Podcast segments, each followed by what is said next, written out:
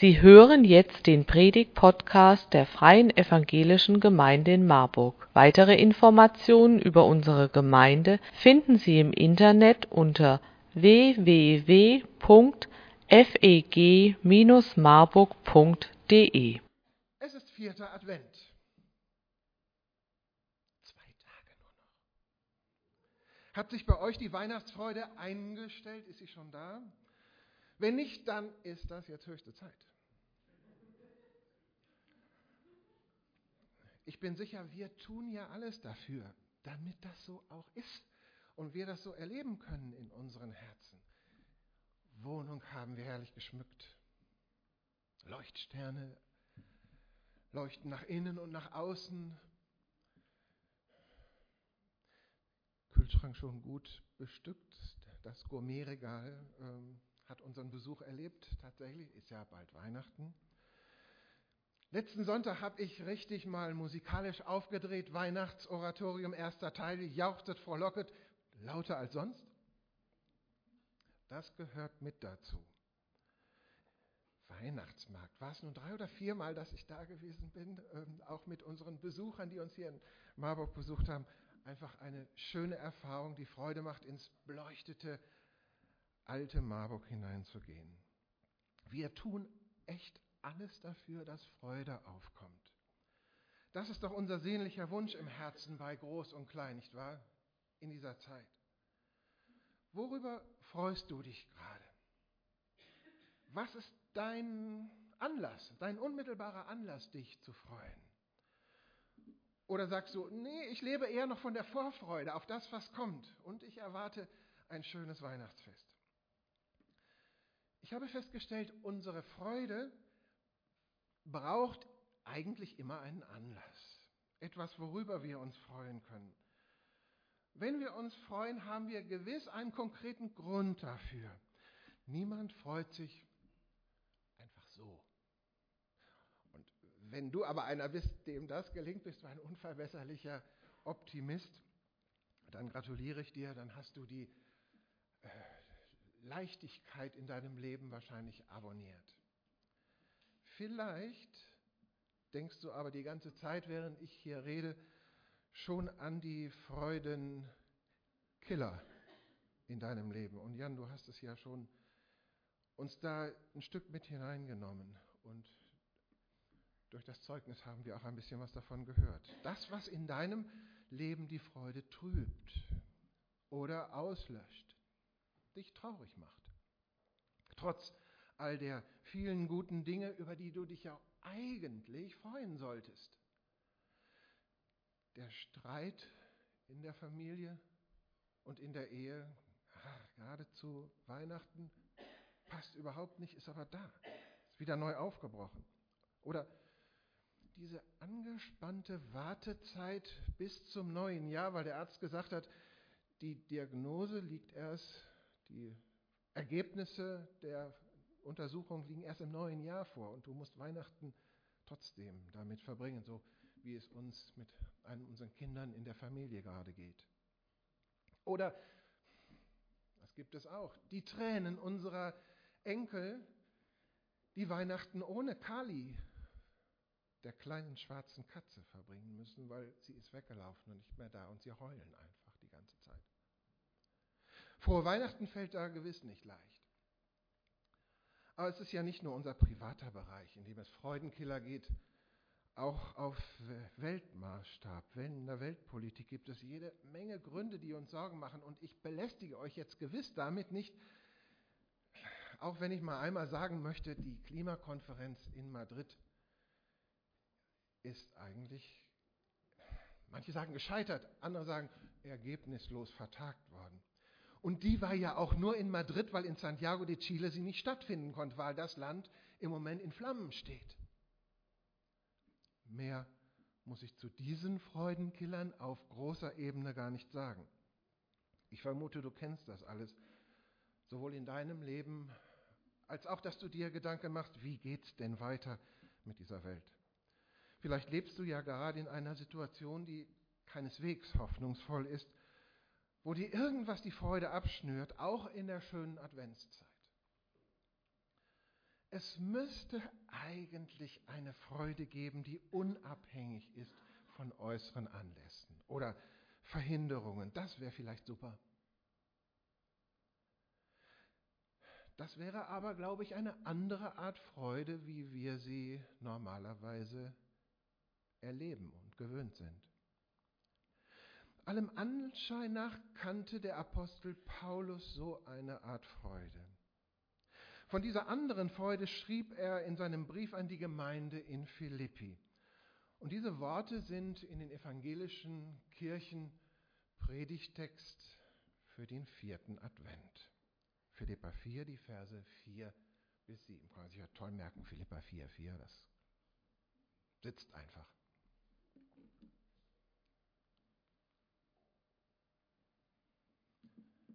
Freut euch in dem Herrn alle Wege und abermals sage ich, freut euch. Eure Güte lasst kund sein allen Menschen. Der Herr ist nahe. Sorgt euch um nichts, sondern in allen Dingen lasst eure Bitten in Gebet und Flehen mit Danksagung vor Gott kund werden. Und der Friede Gottes, der höher ist als alle Vernunft, bewahre eure Herzen und Sinne in Christus Jesus.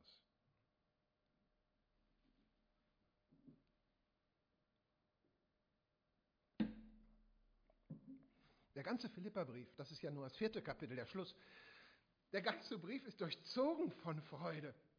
Darum nennen auch manche diesen Brief Freudenepistel. Und ich habe mal nachgezählt und mir eingefärbt in meiner Bibel die Freudenbegriffe 16 Mal. 16 Mal in vier Kapiteln. Ah, das ist doch kein Zufall, oder? Da musste Paulus doch in einer erfreulichen Situation gewesen sein, als er diesen Brief geschrieben hat. Nichts davon. Das gerade genaue Gegenteil ist der Fall. Paulus war, wie wir wissen, inhaftiert, davon spricht er in den ersten Versen dieses Briefes. In der Reichshauptstadt Rom erwartete er seinen Prozess. Sein Gerichtsverfahren stand scheinbar unmittelbar davor und es sah gefährlich aus. Es drohte ihm die Todesstrafe. Das passt eigentlich überhaupt nicht zusammen. Diese angespannte Lage mit der schlechten Prognose und dieser Freudenton, der diesen ganzen Brief durchzieht. Wie kann man denn froh sein in einer so schwierigen Situation? Hallo? Wie geht das? Das wäre echt interessant herauszufinden und für uns fruchtbar zu machen.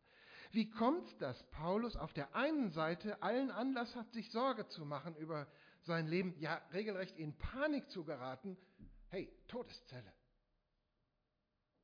Der anderen Seite so gelassen, ja geradezu fröhlich zu sein und der Gemeinde auch noch Mut zu machen zur eigenen Freude. Aus dem Gefängnis heraus.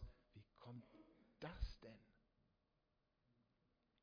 Paulus schreibt den Philippern also nicht, Don't worry, be happy. Keep smiling. Kopf hoch. Er sagt ihnen auch nicht, nun denkt doch mal, liebe Geschwister, an all das Schöne, das Gott euch geschenkt hat. Und könnt ihr da nicht froh und dankbar sein? So würden wir vielleicht Leute angehen, die wir traurig sehen und ihnen versuchen, Mut zu machen. Wir würden möglichst viele Gründe aufzählen, warum man sich denn freuen könnte und zu freuen habe. Nicht so Paulus. Er sagt, für mich gibt es einen anderen Schlüssel zur Freude. Des Rätsels Lösung liegt für mich in drei Worten in diesem Text. Drei kleine Worte machen den Unterschied und sie lauten, freut euch in dem Herrn. In dem Herrn, diese drei Worte. Und es ist natürlich der Herr Jesus Christus, der hier nicht ausdrücklich genannt ist, das war ja klar. Der Schlüssel ist im Herrn, in dem Herrn. Der Grund für eure Lebensfreude, so schreibt ihr den Philippern, liegt darin, dass ihr den Herrn Jesus Christus kennengelernt habt, dass er mit euch lebt und ihr mit ihm, in ihm. Darum schreibt Paulus auch, der Herr ist nahe. Aber ihr Lieben, ganz mal ehrlich, fragen wir uns noch mal ganz kurz zurück. Hat Paulus das wirklich in seiner Zelle erlebt? Auch emotional? Ich bin sicher, dass Paulus seinerzeit vielleicht viel öfter als sowas, was er dann geschrieben hat, in seiner Zelle ein Wort auf seinem Herzen und auf seinen Lippen gehabt hat, das er selbstverständlich auswendig kannte aus Psalm 22, Vers 12.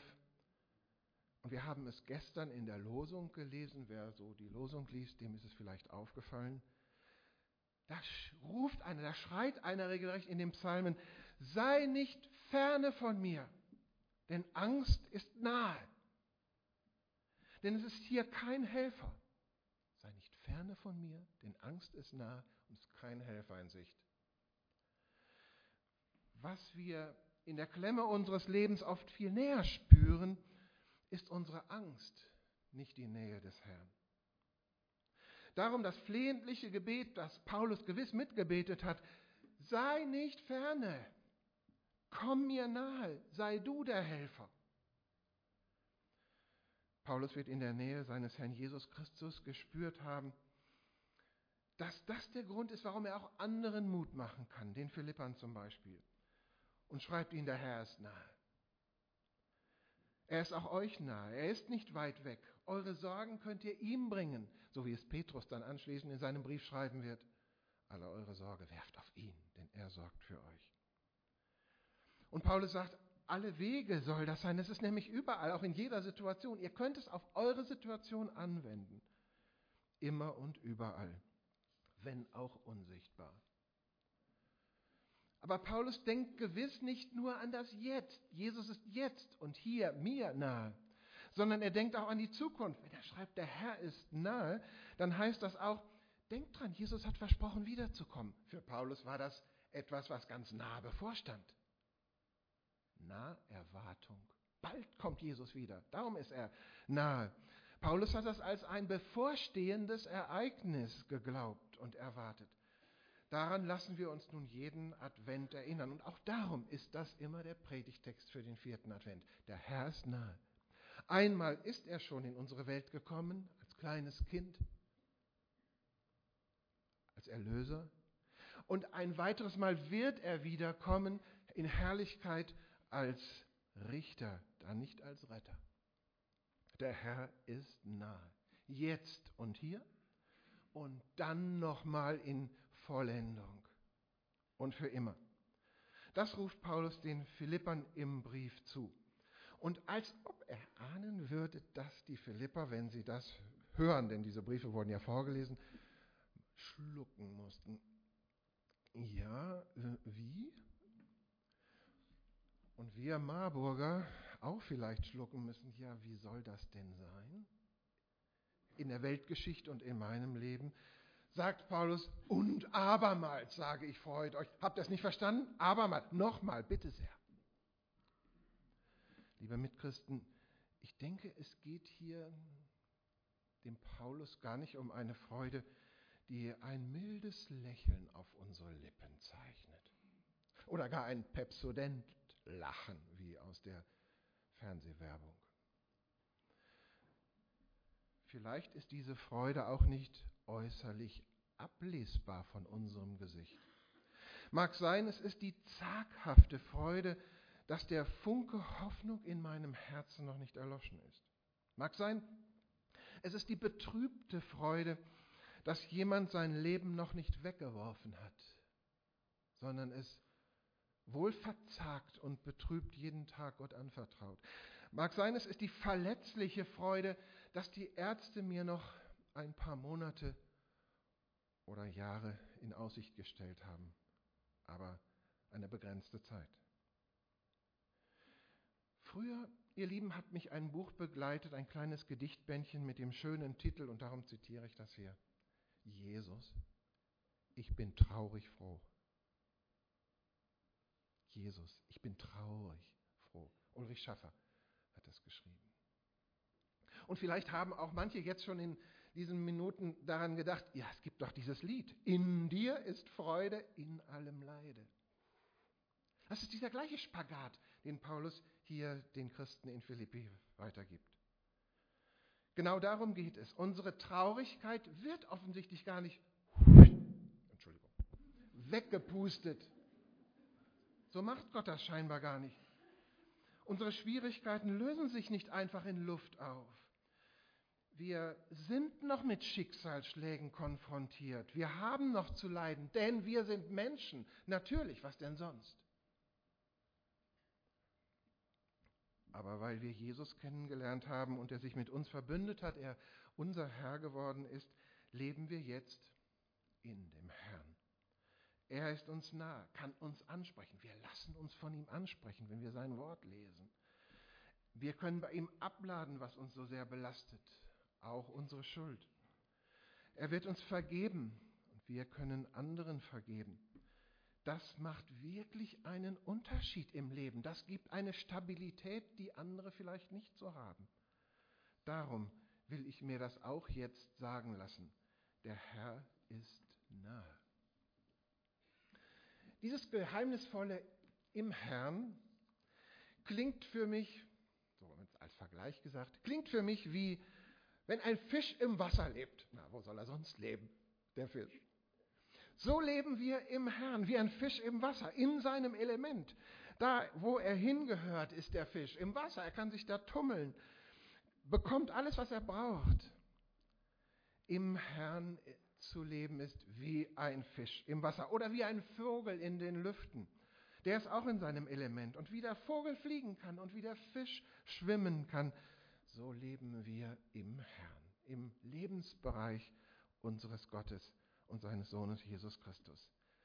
Dann, wenn wir das wissen, das ist mein Lebensbereich, mein Element, dann kann unser Leben von einem Freudeton durchzogen werden. In demselben Sinn können wir unseres Lebens dann froh werden, wenn wir in dieser Gemeinschaft mit dem Herrn leben. Auf ganz natürliche Weise, nicht fromm überspannt, immer zu äh, angestrengt ihm nahe sein. Froh und dankbar, unseren Lebensraum gefunden zu haben und fertig. Vielleicht hören wir jetzt diese Worte ein wenig nicht so sehr als äh, merkwürdige Zumutung, Donnerwetter nun freudig endlich, oder eine unverständliche Aufforderung und abermals.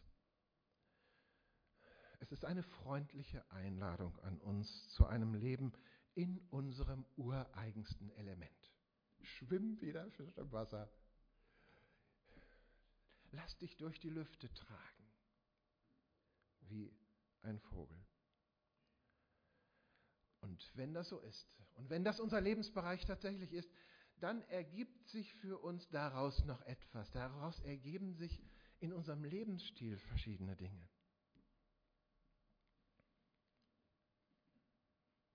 Hatten wir schon, nicht?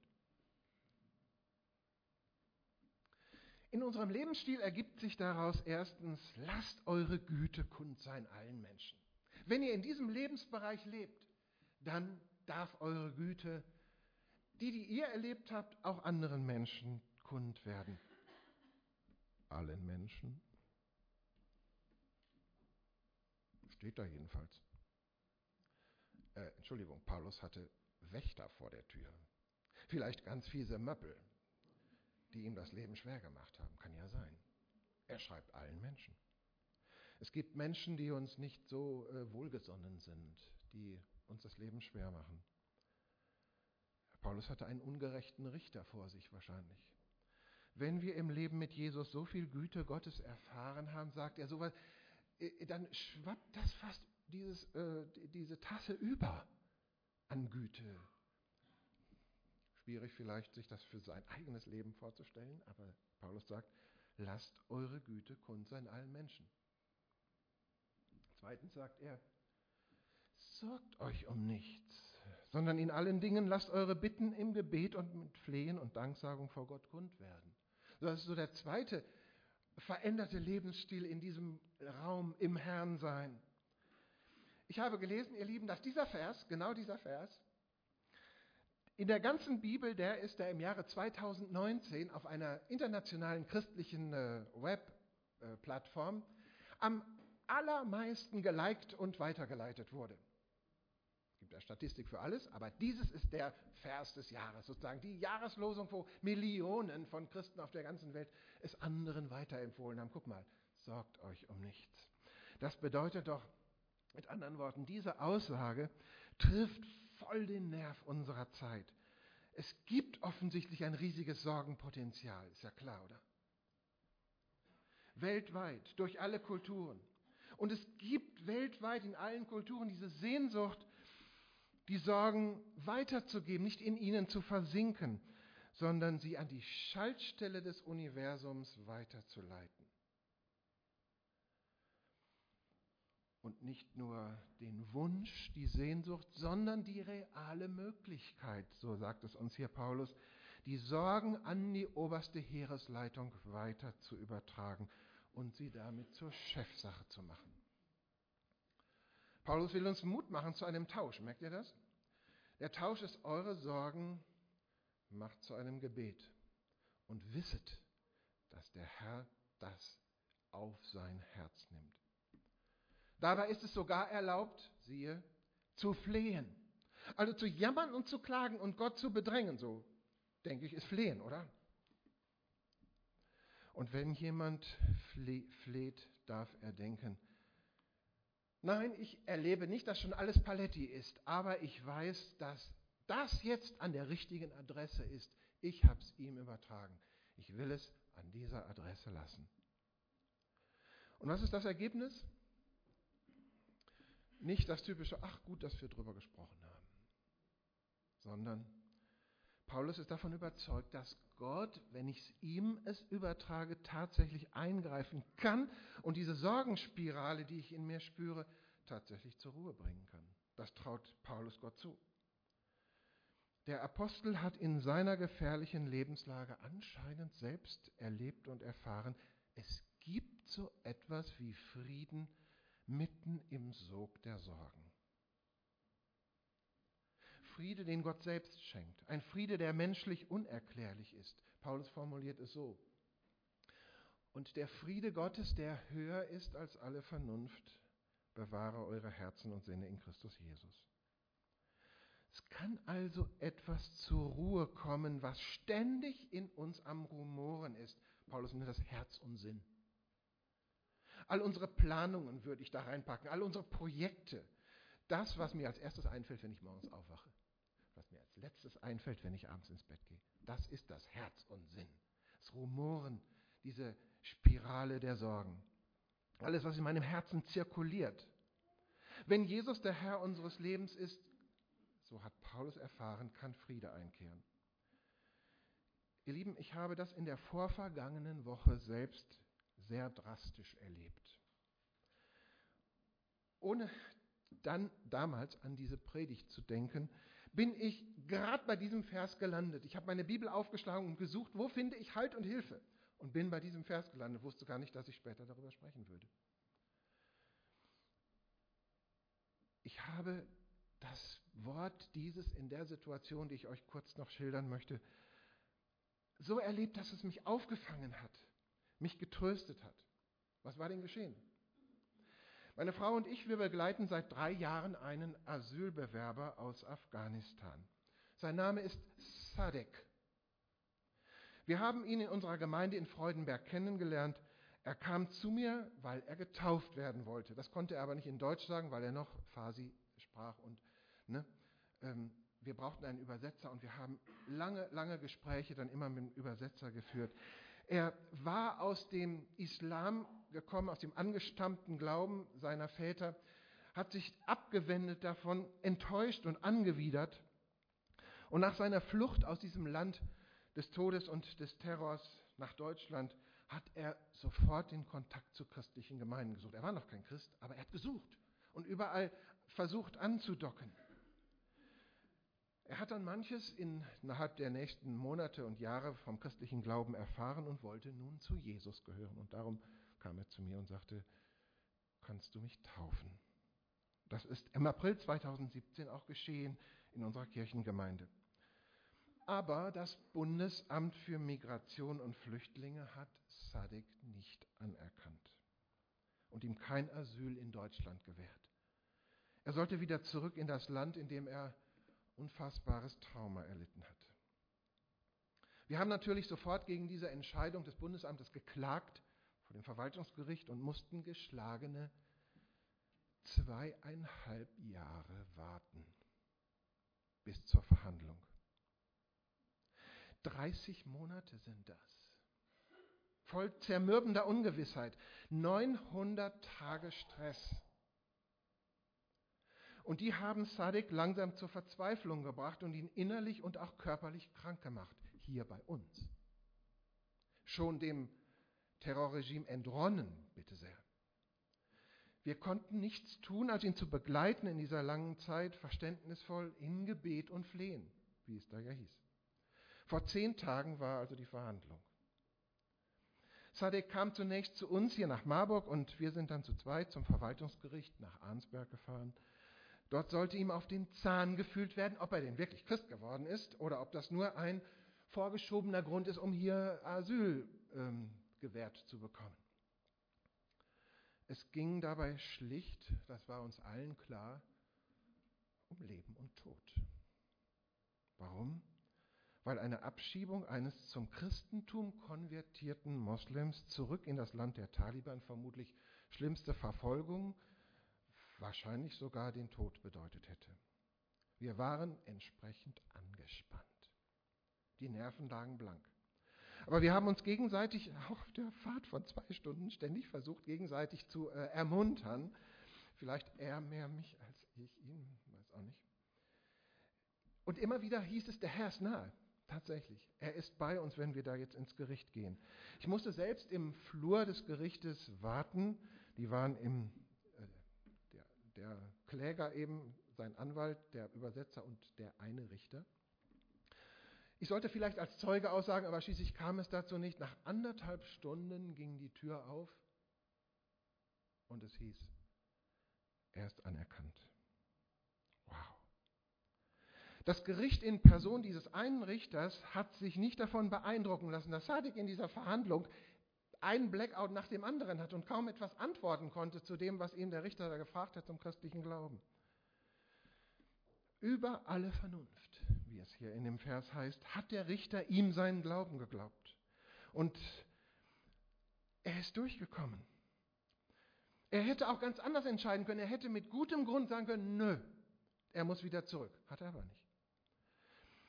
Gott hat im Gerichtssaal in dem Richter gewirkt, davon bin ich fest überzeugt. Und nun hat Sadek endlich die Möglichkeit, hier das Weihnachtsfest, das erste Weihnachtsfest, relativ entspannt im inneren Frieden zu leben.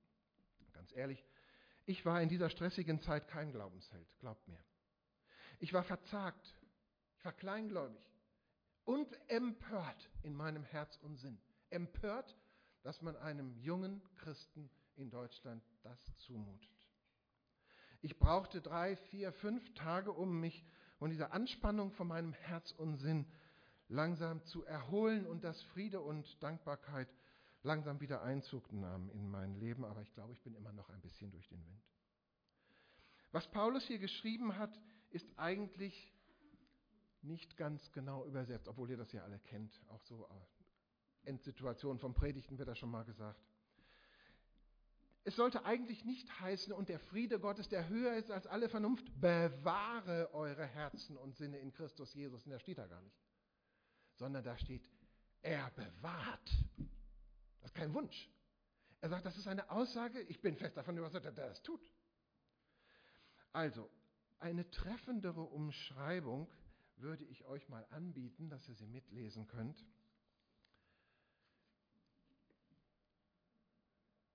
Sieht man was? Der Friede, den Gott euch schenkt, der wird die unruhigen Gedanken und Pläne eures Herzens in Schutzhaft nehmen, in eine Art Sicherungsverwahrung, damit sie euch nicht schaden können, unsere eigenen Gedanken. Dieser Friede Gottes übersteigt alles menschliche Begreifen bei weitem. Weil ihr im Herrn Jesus Christus lebt, kann dieser Friede in eurem Leben eine erfahrbare Wirklichkeit werden. Ein bisschen eine längere Umschreibung, ne? aber das ist damit gemeint. Ich möchte gerne eine Minute diese Worte da noch auf der Leinwand stehen lassen und möchte dann mit euch zum Schluss noch beten.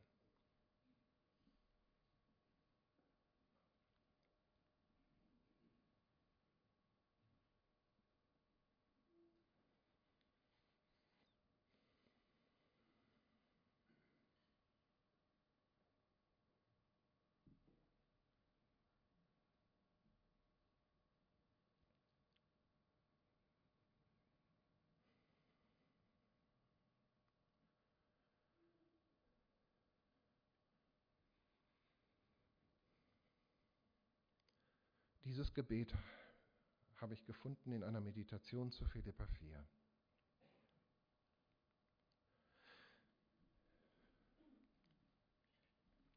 Nah bist du, Herr, nahe wie ein Haus, dessen Tür weit offen steht, wie ein gedeckter Tisch, wie die Stimme, die sagt, Willkommen.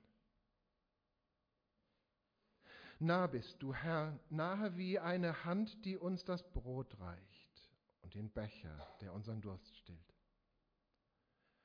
Nah bist du, Herr, Güte ohne Grenzen, dass wir nicht mehr sorgen müssen. Friede, den wir uns nicht selbst zusagen können und nicht selbst zustande bringen. Und Freude. Ja, Freude. Nahe bist du, Herr, doch wir entfernen uns von dir, können nicht loslassen, unsere Vorurteile, unsere Ängste, unser Recht haben wollen. Und die Freude verstummt. Und der Friede wird mühsam. Und die Güte stellt Bedingungen. Und deine Nähe wird zum leeren Wort.